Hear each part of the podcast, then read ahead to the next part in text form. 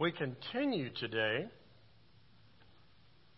with our foundations for the future, focusing on those foundational beliefs that make us stronger as a church, that make us stronger as a church.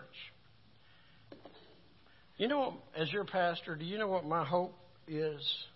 You know what my desire would be at the conclusion of this message or this series? I would hope that any member of this church, maybe anybody who's just uh, been a part of our services, I would pray that some lost person, some unchurched person, or some person who doesn't know anything about New Hope Church would ask you, What are y'all about and what do y'all believe? I would pray, I would hope and pray that at the conclusion, conclusion of this, that you'd be able to say, well, let me just tell you, we believe the Bible's our guidebook. We believe that God loves us and has a plan for us. We believe that all people matter to God. And we seek to honor God in all we do. And we believe the local church is the hope of the world. Now, if somebody says, why do you believe that? You should say, because the local church is the only entity on earth that offers Jesus, the hope of the world, to the world. Man, how powerful would that be? How powerful would that be? We find ourselves, if you look at those five statements, we find ourselves in the middle of our series with this foundation. So if you want to, go ahead and take your Bible and turn to Matthew chapter 9. Matthew chapter 9. We are in the right in the middle of this journey on these five statements. So when you get your Bible found to Matthew chapter 9, Jimmy, that's in the New Testament. I got you. Look back at the screen because I want you. Here's our title of our message today. Go ahead, Todd. All people matter to God. Now I'm going to be. I'm going to pretend like your grandmother and your mother today teaching children. And I want you to repeat that. Would you read that with me? Everybody together. All people matter to God. That was about half of us. Let's try it one more time. All people matter to God. And because repetition is the mother of learning, one last time. All people matter to God. When I was in college, I took acting as one of my courses. And what I discovered is that it depends on where you put the inflection as to, as to discover the meaning. Let me just show you. All people matter to God. All people matter to God. All people matter to God. All people matter to God. And every one of those inflections would work. And that could be the message in and of itself. But you know what I want to tell you, folks? Uh, let me pause. I need to give a caveat here. I probably need to give it more than you need to hear it. These five core beliefs have been my five core beliefs for over 20 years. And I say that because these were mine. I read somewhere, did a lot of reading, and came up with those over 20 years ago. It's before Black Lives Matter, before Blue Lives Matter. It's before All Lives Matter. Do Black Lives Matter? You bet. Do police lives matter? You bet. Do everybody's, does everybody's life matter? You bet. But for me, this is not a political agenda, a political statement. This is very personal and very practical for me that all people matter to God. Now, let me just give you this statement. If all people matter to God, then all people must matter to God's people. Now, I'm going to say that again. Thank you, Brent. If all people matter to God, then all people must matter to God's people. And, and all these people are found in the words in the heart of our Lord Jesus when He spoke them and He said, for God so loved the that he gave his only son that man, whosoever, whoever. You find it in the words in the heart of Jesus. Whoever means anyone. It means everyone. It means all of us. No one left out. When Paul wrote the Galatians, he spoke of there being in Jesus no Jew nor Greek. And you know what that meant in that day? No colors didn't matter. No Jew, no Greek. No slave or free. No male or female. For you are all one, Paul writes, in Christ Jesus. And let me just bring that down before we get to our scripture. You know what that tells us this morning, New Hope? The ground is level at the foot of the cross. Everybody comes the same way. Everybody has the same invitation. Everybody has the same entrance. And everybody enjoys the same uh, availability to Jesus because he invites everybody. So, with that backdrop, if you have found Matthew chapter 9, very familiar passage, if you can and will, would you stand to honor the reading of God's holy word? We begin in verse 35. And Jesus went throughout all the cities and villages, teaching in their synagogues and proclaiming the gospel of the kingdom, and healing every disease and every affliction. And when he saw the crowds, many translations say multitudes, same difference. When he saw the crowds, he had compassion for them because they were harassed and helpless like sheep without a shepherd. Then he said to his disciples, The harvest is plentiful, but the laborers are few. Therefore, pray earnestly to the Lord of the harvest to send out laborers into his harvest. Let's pray together. Father, I pray that today that you will open our eyes and our hearts to the great need and the great opportunity which surrounds us. Lord, move me out of the way. Let us hear no voice but yours, no truth but yours, no words but yours. I pray that your Holy Spirit would come down like a sword and would lance our hearts.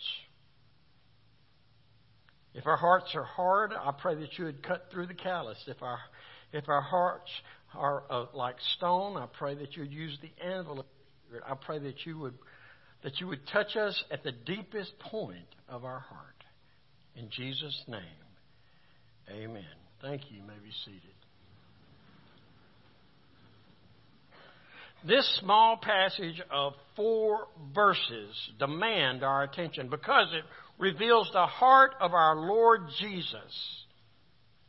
It, it reveals his heart because, and the reason that I pull this out is because the heart of mankind, that would be you and me. Because too often, our hearts as the redeemed, as the church member, gets to be one dimensional. A one dimensional view of church and, and of, of home and of ministry and even of life especially in the United States, if you were in the deacons' meeting, if you were in the teachers' meeting, you probably heard this last Sunday. We tend to think of our Christian life in terms of programs we're involved in as opposed to the life that we live. We, eh, the life we live, maybe the testimony we possess, the, the, the responsibility that we literally carry, and the privilege that we have in Christ Jesus. So let's unpack these verses. Let's unpack because these verses kind of controlled what Jesus did. And let's apply it to our lives. Let's apply it to our worlds. Let's apply it to each person we meet because every person matters to God. So, what I'm going to do is I'm just going to walk down the scripture and, and pull some things that I see about Jesus because he is our model. First of all, let's begin with where he went.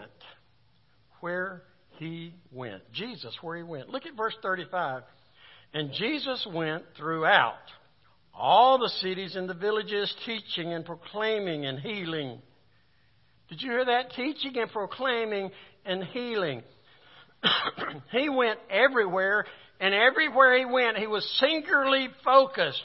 He taught, he proclaimed, he healed, and he helped. That's the life of Jesus. This is who Jesus was. This is what Jesus did. And if you look there, he taught in the synagogues. He taught in the places where people would actually listen. And what did he teach? What did he demonstrate? What did he show? What did he point people to? The gospel. Brothers and sisters, you know we have the same gospel today? The gospel. It is, the, it is the gospel of Jesus Christ that lifts people from hell and puts them on the road to heaven. That's the benefit. But it also forgives them of sin. It gives them a new heart. It gives them a companion. I mean, think about it. Guys, don't you like this? Jesus was a carpenter. Wouldn't you like to have a finished piece of cabinet by Jesus? I dare say he was proficient. Would you all agree with that? I mean, he's the one that spoke the world into being. I mean, certainly he can handle a few saws and nails and glue, what have you. But what did he choose to do? He knew that his carpentry was only second nature. The thrust of his life was the gospel, the good news. It was the news they had waited for. It was a part of, part of their everyday life. It was part of who he was. And when he traveled, he gave the message. He expects his children, please listen. He expects his children to give the message. That's what He called us to do. That's what He saved us to do. Jesus was enamored with the truth that apart from salvation, people would not be in His kingdom. I'm going to hammer this today because in America we have kind of gotten lackadaisical inside the church. Oh, Aunt Susie, she doesn't give any evidence that she knows the Lord but I know she's going to heaven. Really? How many times have I stood beside the bedside of someone that slipped off into eternity, never given any evidence that they trusted Christ, and the family say, Brother Jerry, tell me he, he or she's in heaven? You see, we have creeping universalism because we don't get concerned about it anymore because if we believed it any other way, we'd have to be passionate about it. But listen to me no matter who you are, no matter who your family is, no matter who your friends are, there is only one way to God, and that is through Jesus Christ. Have you ever thought about this thing of you being a, a visual and a vocal witness for Christ? I mean, it's not just about getting together on Monday night at 8 o'clock or 7 o'clock to go visiting. In fact, if you uh, um, if you read the New Testament, the words of Jesus in the original text, not that I'm proficient, but it's written in present perfect tense. And he says, as you are going into the world, make disciples. So let me give you the good old Greek version of that. Since you're going to be out there anyway, tell somebody. Tell somebody. And then you know the sad part? Baptisms are going down because God's people aren't telling somebody. Words are not being spread. I'm going to tell you my concern. Jesus gave this, this Great Commission at the end of the Gospels in chapter 1 of Acts. And you put them all together, and I've already done that. As you're going, make disciples. And then he says in Acts 1, he says, I want you to start in Jerusalem, go to Judea, Samaria, and then the uttermost parts of the world. So watch this. Acts 1, Jesus gives them that command. Acts 2, the Holy Spirit comes and 3,000 people are saved. Acts 3, they're still in Jerusalem. Acts 4, they're still in Jerusalem. Acts 5, they're still in Jerusalem. 6, 7, they're still in Jerusalem. At the end of Acts 7, I want you to hear this. A deacon named Stephen had to be martyred.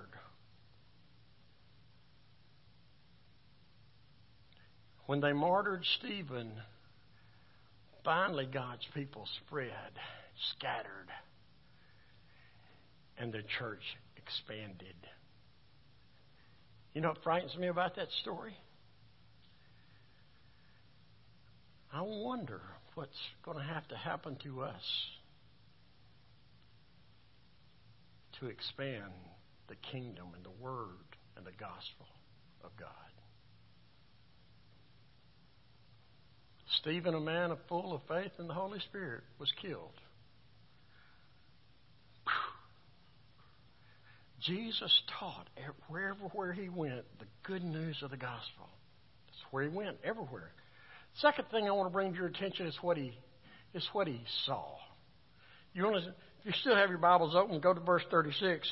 And when he saw the crowds, the multitude, when he saw the people, he saw people where they were. He saw people like they were. And he saw, listen, he saw their deepest need. You know why? Because he was very observant. He saw, he saw what he needed to see. And what he saw, please, please listen, was that all people have a deep need beyond what they even know. You see, folks, we tend to see through the lens of our culture. and, and we're all the same way. We tend to see people through the lens of our culture. We see them rich, poor, young, not so young. I did good. I didn't say old. Handsome and not so handsome. Thin, fat. I mean, the list goes on. We see people through the lens of culture. But when Jesus looked at people, it was much different. And please listen, it was much simpler. When Jesus saw the multitude, he saw the, he saw the people in two dimensions. He saw people who had a relationship with God, and he saw people who needed a relationship with God. You know why that is? Because all people matter to God. That's why Jesus came. God loved the world so much that he gave his only son. God loved the world so much that he sent his only son, that whosoever would believe in his son would not perish, but have everlasting life. Jesus saw the whosoever's. Jesus looked and, and he called those of us who are redeemed. He's called us to see the whosoever's.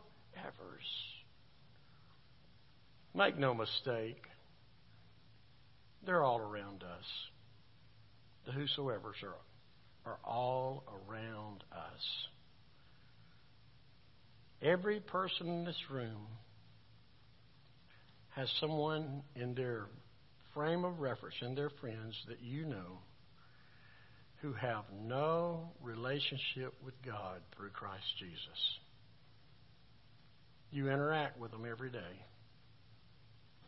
Even as I'm speaking of, speaking of that group, you have them in your mind who you who they are. There's an old adage that says you can't see the forest for the trees. Sometimes we can't see our lost friends as lost because of that relationship that covers. Could could it be could it be could it be said of us that we don't see people with this need? Jesus saw people. Jesus saw people. And he saw what few other people can see. But he, but he sees what we need to see. We need to see their need.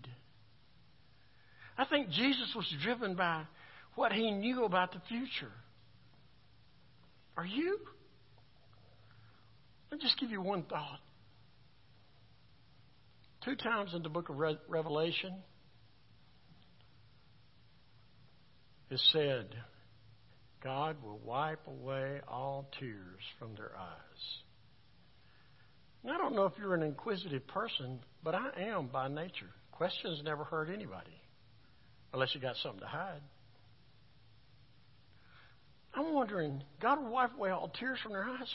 Why in the world when we, the redeemed, are in glory in heaven with our Creator, why in the world would they be tears there?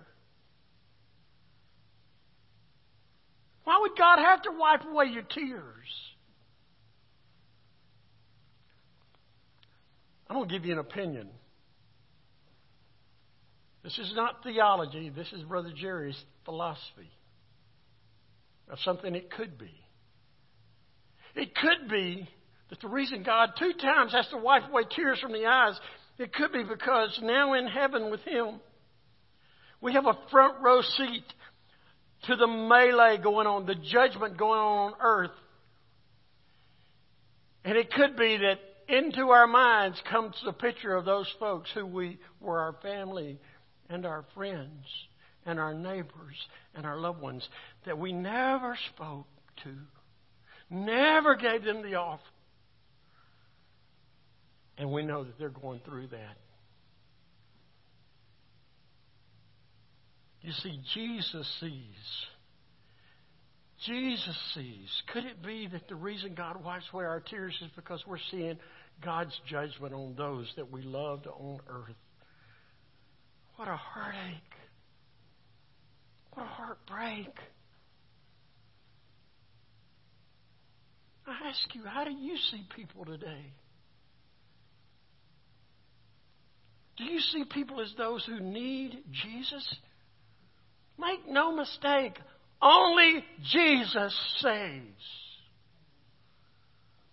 But He will save all people. He'll even save you if you've never invited Christ. I didn't ask if you're a church member. I didn't ask if you've been baptized. I ask if He's changed your heart, changed your life, taken up residence, walked with you every day.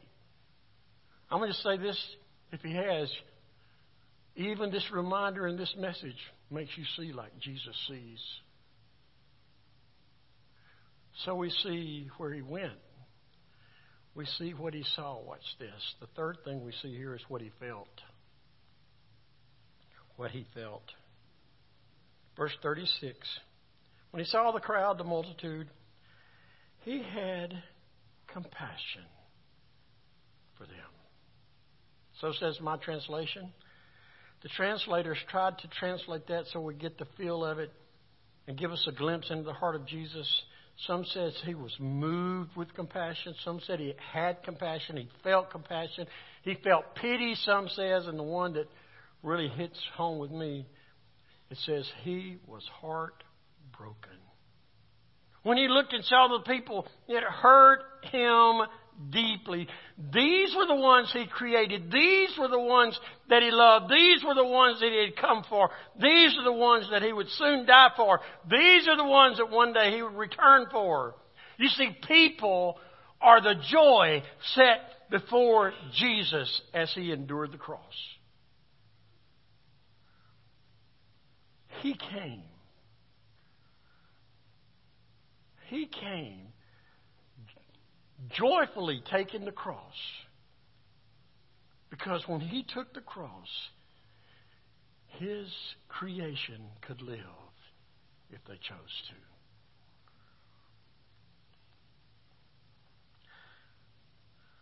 We can say, church, we can say lost people and unchurched people matter to us. We can say that. But actions speak louder than words. I read a story this week that in October of 2019, Kyler Edmond, 15 years old, was at a house with his five year old sister. It was a modest house. They were home alone in Port Charlotte, Florida, when intruders forced the door open.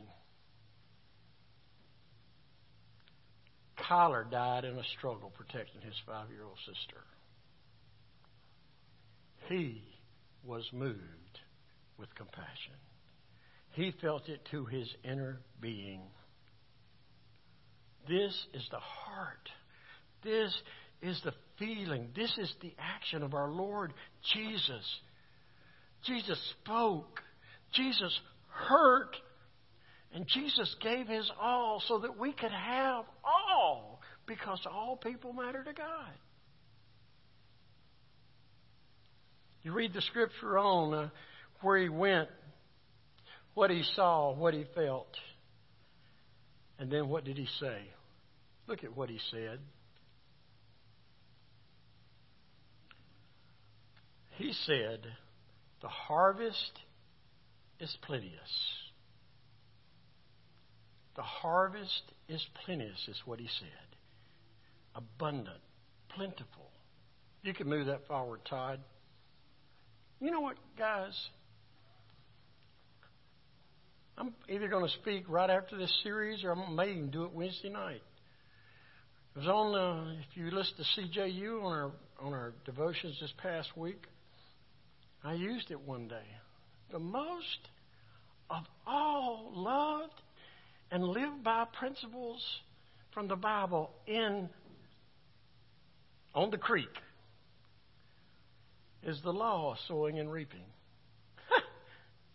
I mean, we expect to get corn when we plant corn. We expect to get beans when we plant beans. And when the crop comes in, we know we have to be in the field. Jesus said, are you listening?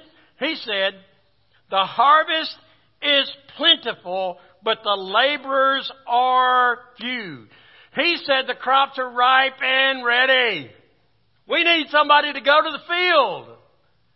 Think about your crops, whether your garden is big or small, or whether it's a, a big farm. And marry that to the truth that Jesus just said.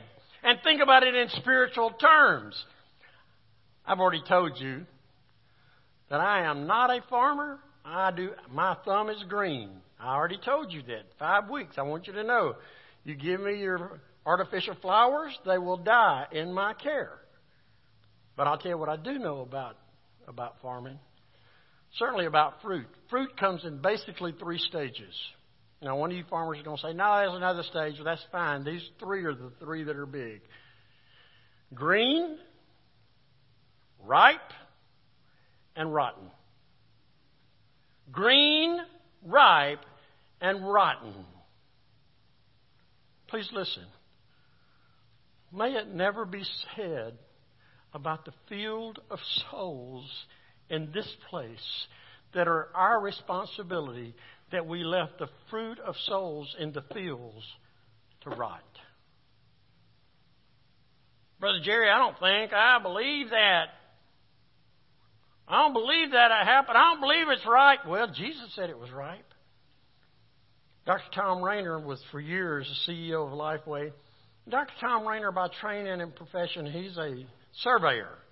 He does surveys and then he writes book to tell us what he discovered. And, and he did a couple of books after his surveys on the unchurched. The unchurched. And he gave the unchurched, people who do not come, he gave the unchurched a rating of U1, 2, 3, 4, 5. U5 were, were those who are antagonistic when you invite them to worship or when you try to tell them about Jesus. U1 are the ones that are ready. They're friendly and they're open. First of all, the antagonistic ones were single digit percentage, just not that many people.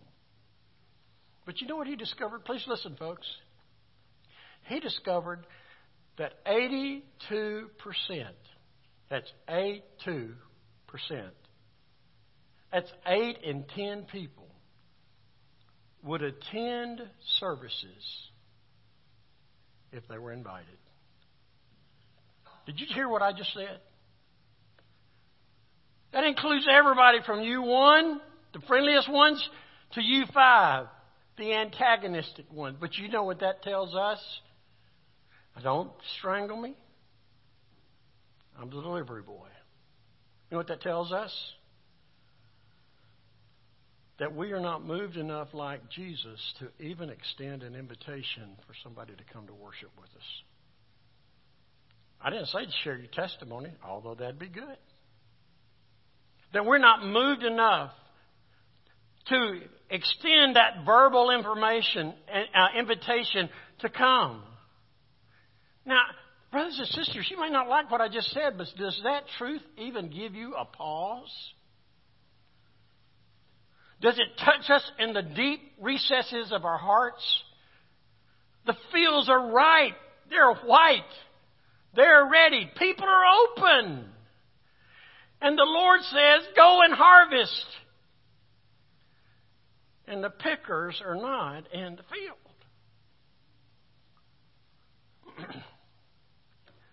so Jesus said, Pray. Pray to the Lord of the harvest that he would send forth laborers into the field. Our, need, our Lord needs the prayers to become the laborers because he has ripe fields. I share with you a really heavy message, and I'm not through. but I thought you might need to come up for a little air. Music kind of gives us a little breathing room as we hear the message. I, this song is not a new song, it's an old song sung by Brooklyn Tabernacle Choir. but the message, the message is for us today. Because all people matter to God. If you'll pay attention to the screen.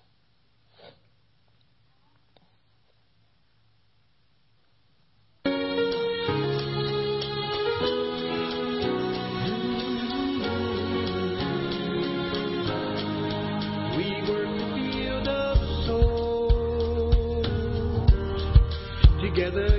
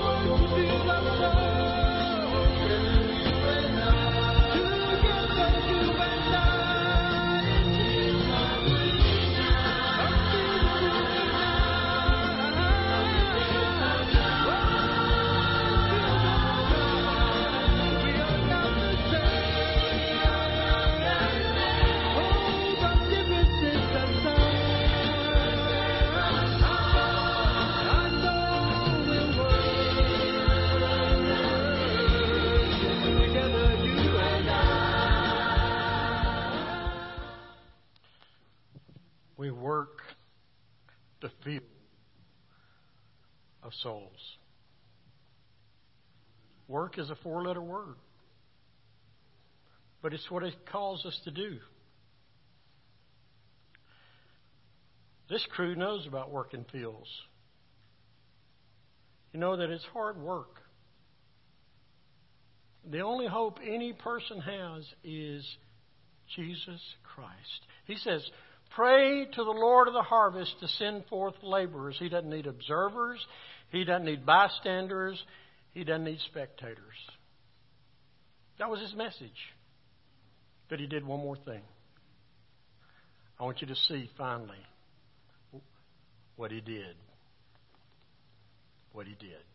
Now, you can close your Bible. I'm just going to tell you, we're not going to read it. Chapter, chapter 10, verse 1 he gathered his disciples together and he empowered them to do the work. Verse 5, he sent them out. Verse 5, he sent them out. And you know why he sent them out? Because all people matter to God. For all of our life, we have sung. We have sung, Jesus loves the little children, all the little children of the world, red, yellow, black, and white. They're precious in His sight. Here's what I want to tell you all people matter to God. But you know how gracious God is? Please listen. God has provided an exclusive way back to Himself. I have said it. You said amen. One way, Jesus. There may be some today who go, man, exclusive. That's too. That's too. And I'm just going to tell you, it is exclusive. Church membership is exclusive. It's limited for people who have trusted and follow Christ. But I want to just say this to you as I end. It is the most fair way that man could ever conceive, except God conceived it. Let me tell you why it's fair. Are you listening? Everyone's invited. Everyone's welcomed. And everyone comes the same way. I want to say it again. Everyone's invited. Everyone's welcomed. And everyone comes the same way. There are no shortcuts. But Jesus paid the price. Because people, people need the Lord. All people matter to God. All people need the Lord.